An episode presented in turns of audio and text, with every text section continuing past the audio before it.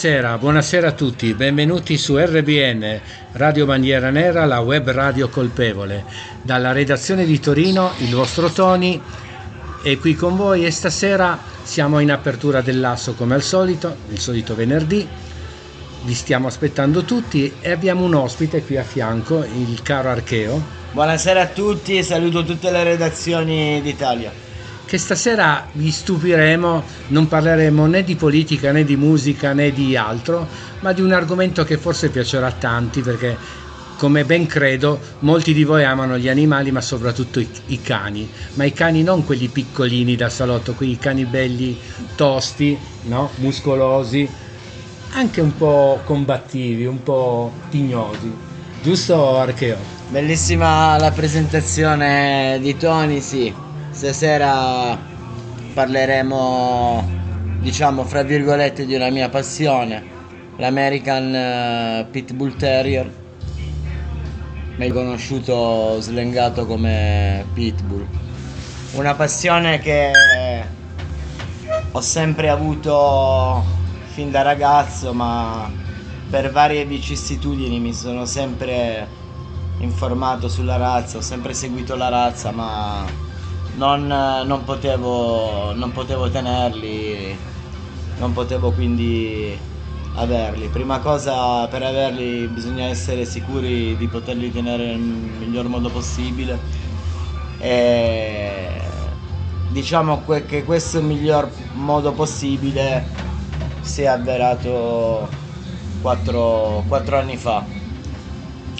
E Adesso ne ho due, come vabbè chi mi segue sui social può, Diciamo i nomi di queste può due ben belle- vedere i miei due pitbull, sono entrambi due femmine, una di 4 anni che si chiama Nike e una di 3 anni che si chiama Aura.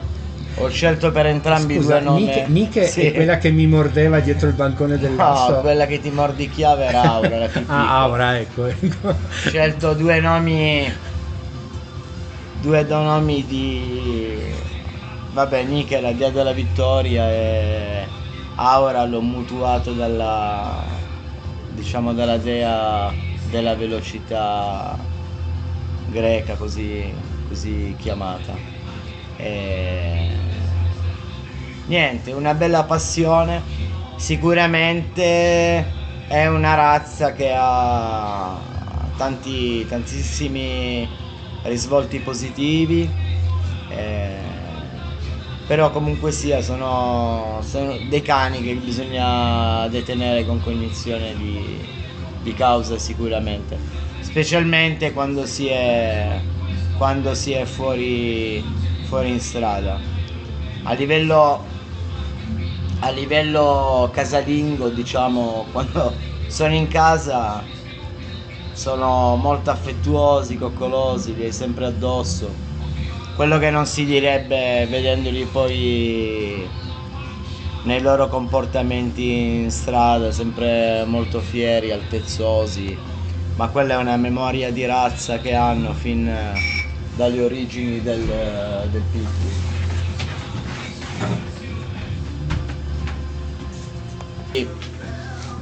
Diciamo che, come avevo appena detto, sono una bellissima razza, ma comunque ha le sue sfaccettature da, da tenere d'occhio.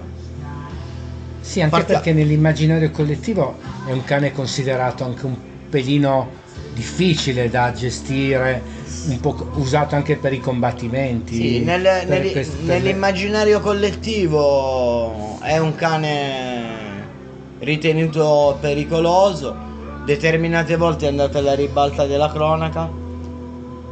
Bisogna fare qualche leggerissimo distinguo perché a volte sui casi di cronaca vengono chiamati tutti pitbull e poi magari l'episodio è da attribuirsi ad un Amstaff, eh, l'episodio magari è ad attribuirsi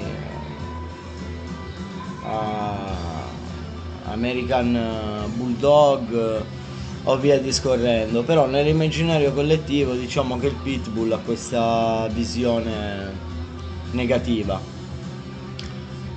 Quello che dicevi tu eh, dei combattimenti, la, la storia la storia del pitbull eh, dalle sue origini a venire avanti è stata diciamo costellata da, da, questa, da questa pratica Eh, c'è da dire che a livello, a livello storico è la cosa che ha, che ha creato pedigree di razza, che ha creato linee di sangue negli Stati Uniti, che sono poi le linee di sangue che sono ancora presenti tuttora nei, nei- nei pitbull di oggi. Ci- soprattutto negli Stati Uniti abbiamo avuto dei dogmen, così vengono, vengono chiamati coloro che hanno fatto del pitbull la loro ragione di vita nei- già dai primi del Novecento, principalmente negli Stati Uniti. Poi via via con gli anni eh, si sono avuti anche dogmen e linee di sangue prettamente diciamo create in Europa, in maggior parte dei casi nell'est Europa. E mi sto, sto parlando di Serbia, Macedonia, Macedonia del Nord, diciamo quella zona lì dei Balcani, eh, ha tirato fuori delle linee di sangue del pitbull abbastanza interessanti che hanno, hanno prodotto dei buoni, dei buoni soggetti. All'interno del pitbull dobbiamo fare una distinzione. Il pitbull ha due standard dalle sue origini. Ha lo standard UKC, che sarebbe lo United Kennel Club, e lo standard ADBA, che sarebbe l'American Dog Breeder Association. Sono i due standard di razza dell'American uh, Pitbull Terrier. Entrambi eh, sono nati negli Stati Uniti. Eh, lo standard UKC è, è, stato il primo, dopodiché eh, è nato la registrazione in standard ADBA. Ti faccio solo una piccola domanda. Sì, dimmi, dimmi. Visto che sono cani molto particolari dal punto di vista di muscolatura e tutto, sì. sono razze pure o sono state riprodotte e ricreate allora, come può essere stato per il Doberman? Il, uh, il Pitbull eh, nasce dal, diciamo, dalla fusione del uh, anglosassone, diciamo perché il pitbull non è te- propriamente nato negli Stati Uniti. Il pitbull è nato in Inghilterra fra un breeding, un accoppiamento, fra, fra alcuni terrier e alcuni diciamo British Bulldog. Non stiamo parlando del bulldog inglese che noi conosciamo adesso, era un altro tipo di cane, perché qui stiamo parlando verso la fine del 1800. Dopodiché questo breeding è stato portato negli Stati Uniti, dove poi si è evoluto sempre di più con i vari accoppiamenti, i vari, i vari lavori dei dogmen che sono stati fatti negli Stati Uniti ed è nato il vero e proprio American Pitbull Terrier nei due standard UKC e DBA che prima ho specificato. Partiamo dal presupposto che l'UKC e la DBA, per quel che mi riguarda, ma come diciamo come me la, la pensano molte altre persone eh, cultori della razza o interessati alla razza, sono due cani completamente differenti. L'UKC è un cane eh, esteticamente eh, diciamo più bello. È un cane più da show. La DBA è, è un cane diciamo più ruvido più, più spartano come cane. Ha una un'intelligenza mentale, una gestione mentale nettamente differente dell'UKC. Sono sempre pitbull, si somigliano, diciamo la somiglianza c'è, nonostante ai giorni nostri la DBA risulta essere un pitbull eh, di taglia molto più contenuta e solitamente ha un peso che non supera cioè se tenuto bene con, uh, facendo sport e tutto la DBA lo standard DBA non ha un peso diciamo che supera i 20 kg l'UKC è un cane già molto più strutturato che siamo già sui 25-26 kg tenuto in forma. Hanno tutti e due delle mus- muscolature molto sviluppate però già in standard a occhio nudo si vedono, si devo, vedono le differenze. La DBA ha una muscolatura molto forte, molto asciutta, devono essere sempre ben visibili ad occhio eh, le costole sul costato. Questo non vuol dire che il cane è denutrito e tenuto male, è proprio uno standard del, della DBA il costato deve essere se- sempre ben visibile ad occhio. Una DBA che va in show di bellezza, giudicato da un giudice, eh, che sono a livello internazionale, perché abbiamo giudici americani che vengono in Italia per gli show, come abbiamo giudici italiani, abbiamo giudici dei paesi dell'est Europa come possono essere l'Ucraina, Serbia, Macedonia del Nord, diciamo una DBA in show che non ha il, il costato ben visibile o è leggermente sovrappeso sicuramente è penalizzato sulla scheda di valutazione. Pur avendo un'ottima linea di sangue perché c'è da fare delle dif- differenziazioni su come diciamo l'owner che sarebbe il proprietario tiene il cane durante, durante l'anno Sicuramente il pitbull, come tutti i cani, adora mangiare, stare fermo sul divano. In casa è un cane che pressappoco non fa nulla, tranne che dormire, stare sdraiato e stare vicino alla cucina. È un cane che prende subito peso, però purtroppo andando in show eh, viene subito penalizzato. Il pitbull è un cane che deve fare le sue passeggiate normali come gli altri cani e magari anche sfogare un po' delle energie di cui già come DNA è, è fornito più quelle che prende logicamente dal mangiare o cose. Quindi è ottimo farli correre in, in, delle aree spesso e volentieri durante la settimana tenere magari a bada un po' l'alimentazione per farli mantenere nel proprio standard. In questi periodi che ti conosco, che frequenti e hai questi cani, ho visto che tu sei molto in contatto con gli allevatori e con altri tuoi amici possessori di questa razza. Sì. Ci puoi parlare un po' del legame che si è creato, di quanti degli allevamenti, sì. come funzionano? Diciamo... E a cosa tendono soprattutto? Sì. Diciamo che... Questo è un discorso molto interessante allora, per quanto riguarda le amicizie che mi sono fatto anche attraverso i social, poi alcune persone le ho conosciute diciamo direttamente di persona, specialmente quelle un po' più del nord Italia, visto che noi essendo a Torino siamo più vicini diciamo alla Lombardia o comunque sia alla Liguria, queste zone qua. E... È, è un mondo è un mondo nel mondo perché il pitbull comunque non è un cane come può essere un'altra razza.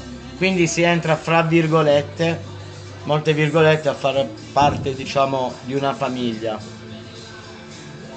Questa famiglia spesso e volentieri è fatta, fatta comunque di invidie, così non è tutto oro, tutto oro quel che luccica perché ovviamente la competizione nasce anche la tra, competizione nasce anche tra i proprietari anche tra i proprietari. Non è il mio caso perché io diciamo mi sono relazionato abbastanza bene con tutte le persone che ho conosciuto sia di persona che diciamo sui social.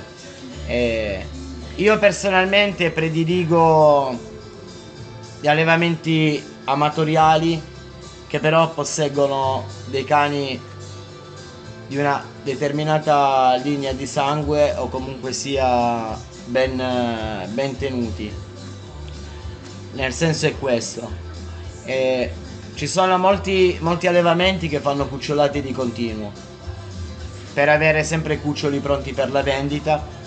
Io non vedo il, il mondo del pitbull come un vero e proprio mondo, diciamo, tipo l'industria del cane o farlo prettamente, diciamo, a scopa di lucro Primo perché eh, la femmina, se non si hanno diverse femmine da fare ingravidare ciclicamente così, viene, diciamo, viene molto sfruttata e, e il cane comunque ne risente. Io penso che nell'arco di 10 anni, se si fanno fare tre cucciolate ad una femmina, penso che sia ragionevolmente la giusta cosa. Ci sono delle femmine strasfruttate che hanno avuto poi problematiche anche loro. Non scordiamoci che comunque far accoppiare, diciamo, ripetutamente le femmine così va a, a peggiorare, eh, diciamo, questo fatto stesso, la linea di sangue, perché comunque la cagna è stressata, la cagna ha fatto troppi parti la cagna ha le sue, ha le sue problematiche come potrebbe essere una persona umana. Quindi non amo molto quegli allevamenti che sfornano cucciolate molto spesso. Questa è una mia visione. Poi ci sono degli allevamenti che hanno diverse femmine, vivono di quello proprio come eh, produzione e vendita di, di cani. Ma questo vale per qualsiasi razza, non è un discorso solo legato al pitbull. Mm.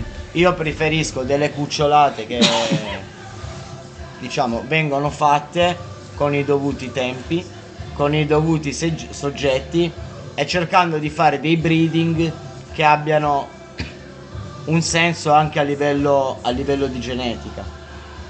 Negli ultimi anni eh, va molto in moda il famoso cross. Cosa vuol dire? Nel linguaggio del pitbull il cross è fare accoppiare lo standard UKC con lo standard ADBA. Si può fare.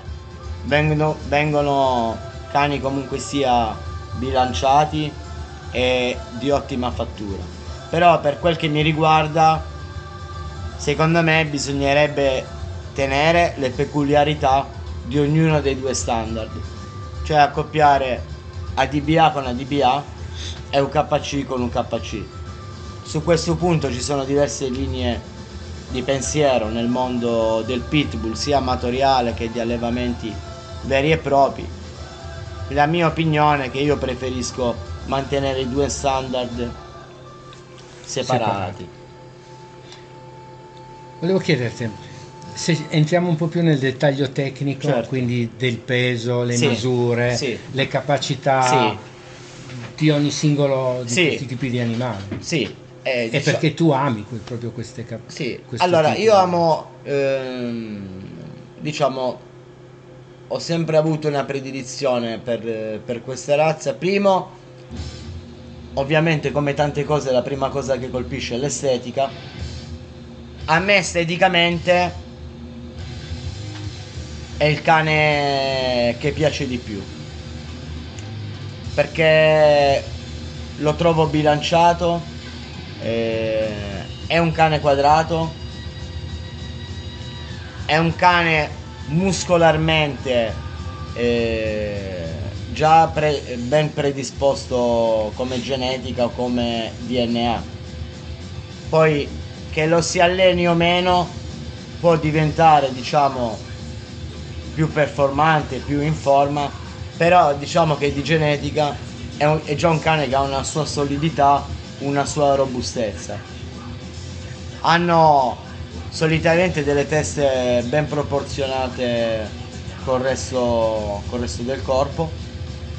La DBA in special modo, eh, che sarebbe eh, lo standard puro del, di Aura, la mia seconda, la mia seconda femmina. eh,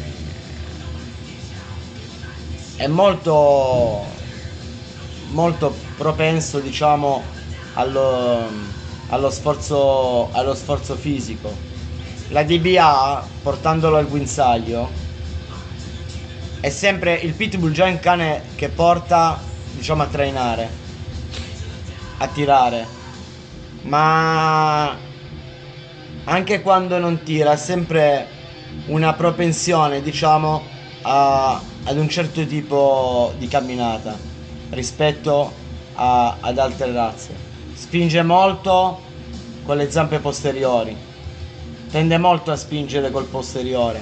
Difatti determinati una, una, pe- una peculiarità del- della DBA rispetto comunque sia allo standard UKC che a mio avviso hanno dei posteriori molto, molto più definiti e dal mio punto di vista anche esteticamente molto, molto belli da vedere. Poi sicuramente c'è il cane che è più corretto, il cane che è meno corretto, però sostanzialmente come linea, linea base la DBA è un cane molto contenuto, come, come dimensioni e come peso, però diciamo che ha una struttura potenzialmente più forte rispetto all'UKC, che comunque sia è un cane già più di peso, è un cane più alto al garrese, l'UKC è molto più alto al garrese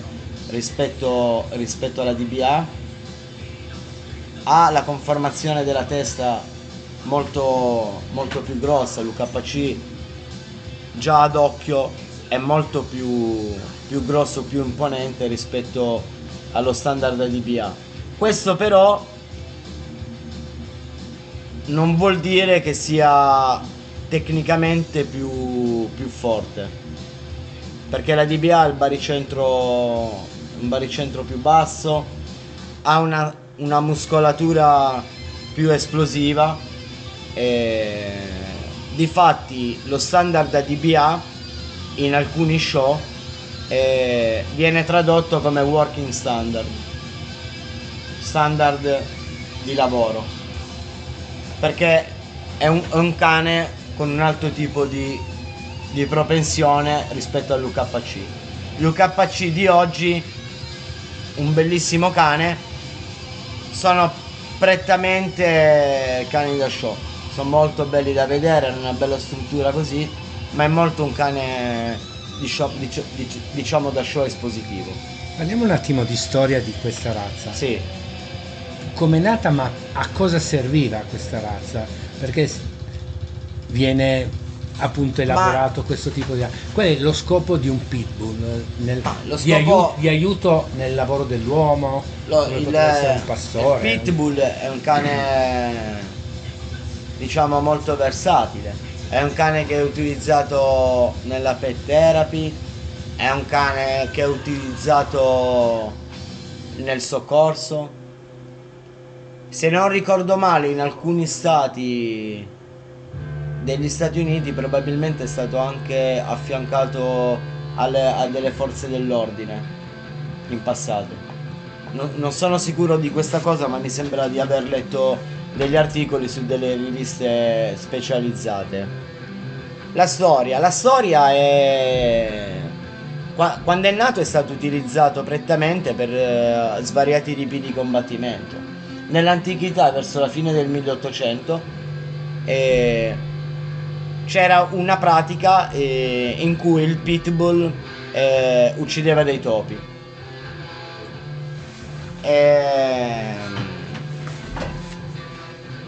il quadrato dove veniva effettuata questa cosa qui era chiamata rattarina e praticamente venivano fatte entrare una quantità di topi diciamo contata e alla fine della kermesse il pitbull che aveva rispetto agli altri quello che aveva ucciso il più numero, il numero maggiore di topi, così era il vincitore della, della kermesse di quella sera.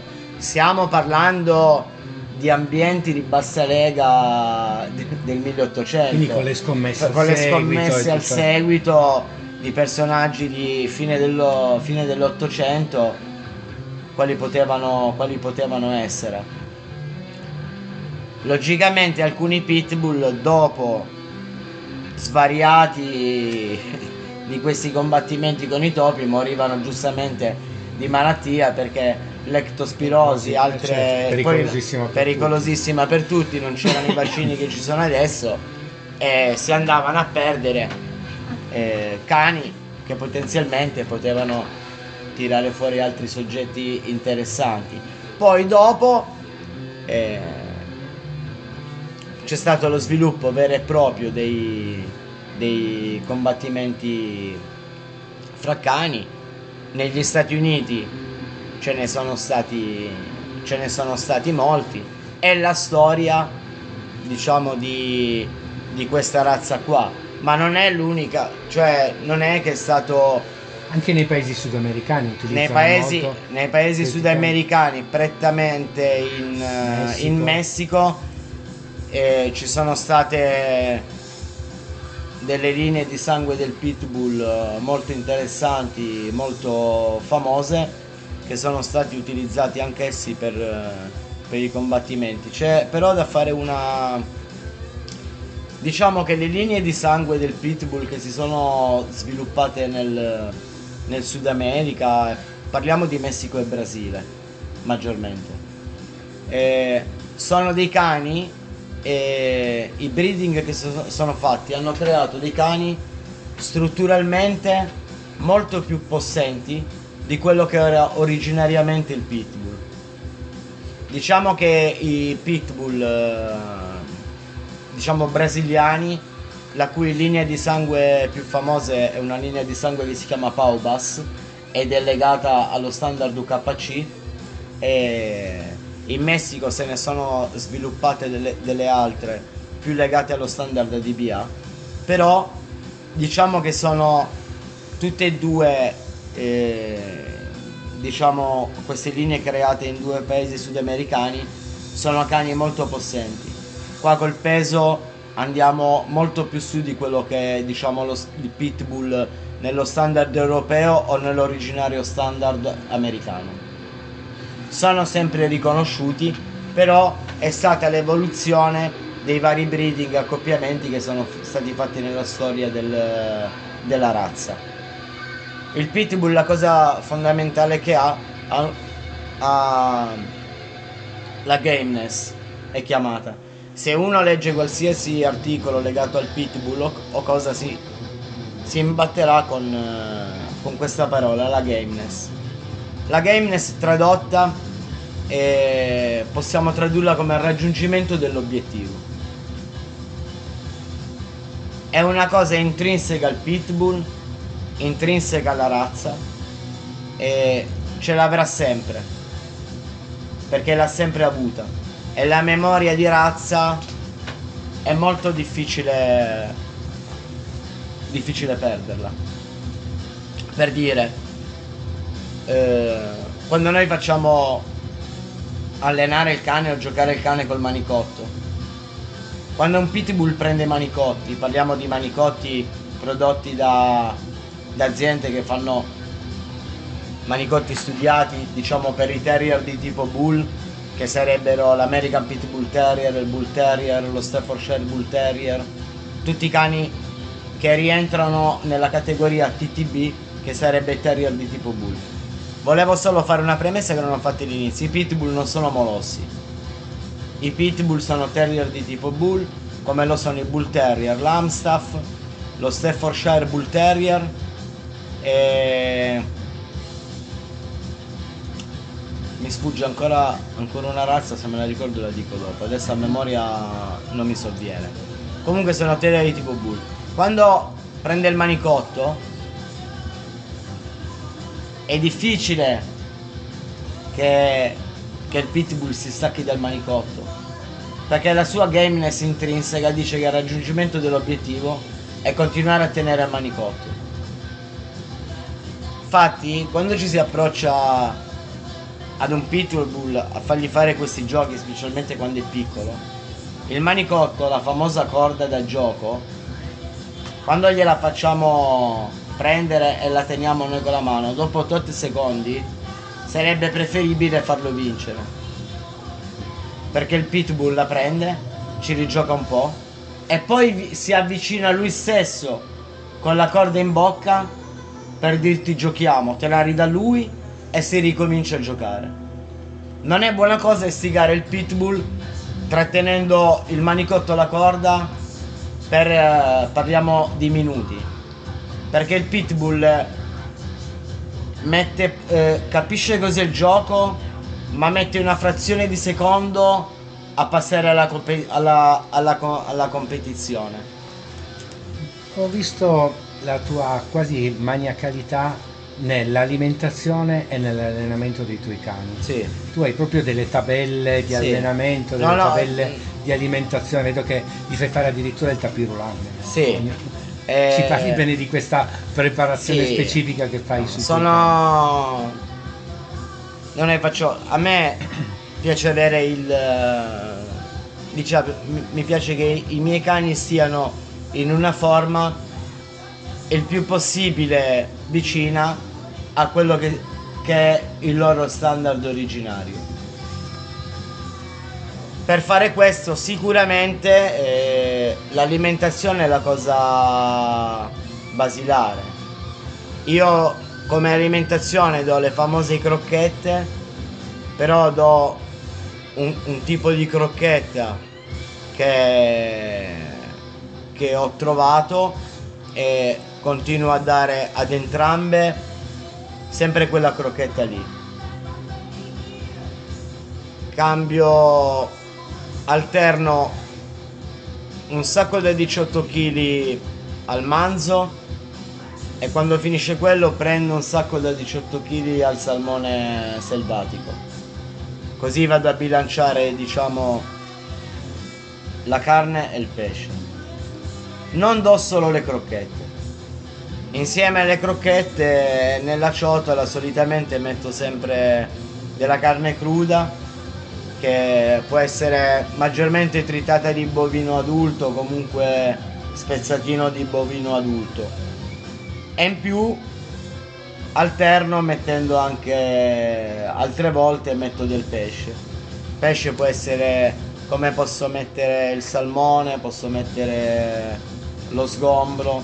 Diciamo cerco di fare un'alimentazione che fino ad ora mi sta dando diciamo dei, dei, dei risultati. Il fatto della carne cruda. Tanti dicono che la carne cruda può istigare magari maggiormente. Da molti è ritenuta questa una, una bufala, diciamo. Ci sono appassionati della razza, ma anche non solo del pitbull, che adottano la dieta barf la dieta BARF praticamente prevede che il cane mangi solo ed esclusivamente cibi crudi. Carne cruda, pesce crudo. Do anch'io l'uovo, compreso il rosso dell'uovo, compreso del guscio. E do dei pezzi di carne con le ossa, come possono essere le ali di pollo. Le do completamente crude con le ossa L'osso crudo non dà problemi al cane quando lo prende in bocca che lo spacca e tutto. Le ossa che danno i problemi ai cani, ed è come magari io essendo pugliese di origine avevo molti zii che in campagna avevano i cani, gli davano gli avanzi da mangiare con le ossa magari cotte. Può anche essere che il cane nell'arco di un anno passi a miglior vita. Perché l'osso cotto si sbriciola, diventa come degli aghi impazziti all'interno dello stomaco del, dell'animale. Invece l'osso crudo viene frantumato l'oro dei denti, ha un tipo di digestione diversa e rimane in pezzi più grossi che il cane riesce a digerire e poi ad espellere. Diciamo che le ossa crude, le ossa cotte fanno malissimo al cane, non bisogna mai darle. Per quanto riguarda gli allenamenti? Per quanto riguarda gli allenamenti li faccio fare le passeggiate normali come facciamo fare a tutti i cani. Cerco di portarle eh, diverse volte durante la settimana in aria cani dove possono correre, sgambettare, fare quello che vogliono così. Il famoso tapirulan di cui parli. Il famoso tapirulan di cui parli diciamo volgarmente tapirulano. Esistono due tipi di attrezzi. Uno si chiama carpet mill e uno si chiama treadmill. Sono degli attrezzi con cui venivano allenati i cani già dei primi del Novecento. Erano molto rudimentali, ma si sono evoluti, ma lo scopo è sempre quello ci sono delle ditte che li producono normalmente, non stiamo parlando di cose stranissime. Il treadmill è un diciamo un tappe, un, una struttura con un tappeto che gira su due rulli. E... Solitamente il treadmill ha le doghe in legno. Il tappeto è fatto di delle doghe in legno. Il cane viene messo sopra, viene messo col collare o, o con la pettorina, dipende come il proprietario vuole, indifferente. Il cane può anche stare fermo, non è una sorta di maltrattamento il cane. Se il cane ha voglia di correre, va sopra, si sfoga, all'inizio magari corre anche velocissimo. Dopo che si è sfogato, si sente già dal rumore del, del, del tappeto come va. È come la pedalata del ciclista. Si vede quando prende il ritmo e mantiene costante lo stesso. Il cane corre e fa questa attività per quanto vuole. Il rullo non è motorizzato. Il cane spinge sul rullo per quanto vuole spingere lui. È un modo per tenere il cane in una discreta, discreta forma. Fra l'altro, e questa è una cosa che sottolineano in pochi, il tappeto che c'è sul treadmill, queste dove in legno così, è regolare. Quando il cane corre in un'area cani, che penso, spesso non sono tenute benissimo, sono presenti diverse buche che magari vengono coperte dalla vegetazione e cose. Quando il cane è in corsa, e io parlo per la mia esperienza, il pitbull è un cane che corre molto... Ah, ecco. Una differenza tra la DBA e l'UKC che in corsa la DBA è molto più, è molto più veloce. È molto più felino nel tipo di corsa. È, è, è velocissimo lo standard DBA sulla corsa. Appunto perché sono cani che corrono molto velocemente. Quando prendono queste buche, anche se sono piccole, possono creare dei problemi alle articolazioni del cane. Il cane prende delle storte anche lui, come prende delle lussazioni così, che magari noi non ci accorgiamo neanche. O se le ha prese un po' più forti vediamo il cane che zoppica leggermente. Solitamente il pitbull non è un cane che si lamenta molto, anche se sente il dolore non, non è un cane che si lamenta. È difficile vedere anche a volte quando sta male, lo si capisce da altri atteggiamenti più legati alla sfera familiare, che ha meno appetito, che magari è poco voglioso di fare un po' assente, si vede, si sta male da altre cose, ma, ma non è che evidenzia il dolore con diciamo guaiti o pianti, solitamente. Comunque dicevo, il treadmill consente al cane di sfogare la sua voglia di correre così in completa sicurezza dal, dal punto di vista muscolare perché non è come correre su un terreno che potrebbe essere accidentato. Il carpet mill invece è similarmente la stessa cosa, però ha una pendenza. Il carpet mill simila la camminata in salita. Va a supportare quelle che potrebbero essere anche delle mancanze del pitbull nella parte posteriore un pitbull che nella parte posteriore diciamo fra virgolette un po' deboluccio magari ha una, muscolo- una muscolatura non perfetta così praticando eh, la camminata sul carpet che simula una salita quale potrebbe essere una passeggiata in montagna.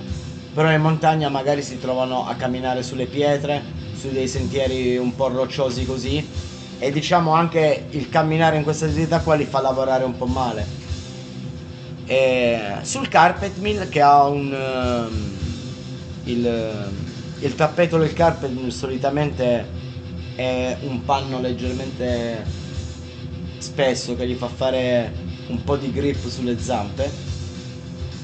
Consente al pitbull di fare una passeggiata in salita diciamo.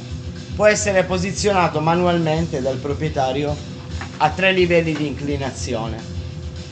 Eh, L'unica cosa è che questi attrezzi qua vanno utilizzati dopo che il cane magari ha già fatto una passeggiata o ha sgambettato per diversi minuti.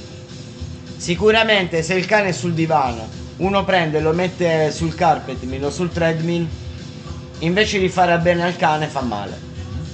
Il cane deve andare, deve praticare, diciamo, la porzione fra virgolette di allenamento sul treadmill o sul carpet mill dopo aver già fatto eh, una passeggiata anche di mezz'ora 40 minuti o aver sgambettato cioè il cane deve andare deve su caldo. questi due strumenti con la muscolatura già calda uh-huh. è sconsigliato molto vivamente specialmente il carpet quello in salita è fortemente sconsigliato farlo utilizzare a freddo come muscolatura. Ci stiamo avviando sulla conclusione della puntata. Sì. Volevo farti l'ultima domanda. Tu li stai preparando per delle gare? Ci puoi parlare un po' delle gare, come funzionano Sì. e, in cosa, e perché Sì. vengono premiati Sì. poi questi? Io solitamente ehm, non stravedo per gli show di bellezza, però li ho fatti, mi sono presentato. Ci sono delle volte dove ho fatto il primo posto di, categori- di categoria e poi il best in show come diciamo miglior femmina di tutta la kermesse canina. Ci sono delle volte dove mi è stata fatta la scheda di valutazione positiva e ho vinto diciamo una coccarda normale. Ci sono delle volte in cui non ho vinto neanche niente perché probabilmente c'erano dei cani più preparati, comunque sia i giudici devo riconoscere che sono abbastanza obiettivi. Come nel calcio che si critica l'arbitro, spesso Anche e i giudici. volentieri negli show vengono poi questo è una peculiarità tutta italiana. Eh. Spesso e volentieri vengono criticati i giudici, però quello a mio avviso gioco, ci sta gioco. nel gioco delle parti. Non mi sono mai arrabbiato se ho vinto, se ho perso. E a me l'importante, di- diciamo, l'amore per i miei cani, l'amore per la razza, tenerli in una buona forma. Eh, puoi anche fargli fa- non fargli fare nessuno show. Però sicuramente tenere il cane in una buona forma fa bene al cane stesso. Grazie Perché- Archeo. Anche pa- abbiamo- ho scoperto un'altra sfaccettatura della tua poliedrica personalità, dalla musica a... a- Eh. Oggi abbiamo parlato anche di cani e anche parlando di cani siamo riusciti a toccare dei punti su- sull'etica, sull'epica Sì. e sull'estetica. Certo. La puntata sta per finire, vi diamo appuntamento al prossimo venerdì, non vi ricor- ricordate di venire da noi all'Asso a bere una birra con noi, a parlare di politica, a parlare di Casa Pound, a parlare di stile. Grazie Maurizio. Saluto tutte le redazioni italiane e spero che vi sia piaciuta la puntata un po' diversa. Un saluto dal vostro Tony, arrivederci alla prossima puntata. E non c'è niente che mi possa far cambiare idea, che possa far tacere la mia voce riverente contro tutta quella gente che vive di mediocrità e cerca a ogni costo uno spazio nella società. È opportuno se vuoi essere qualcuno, metti l'orgoglio da parte e le capo a te culo. È stabilito il prezzo per il tuo successo e compensato favorita.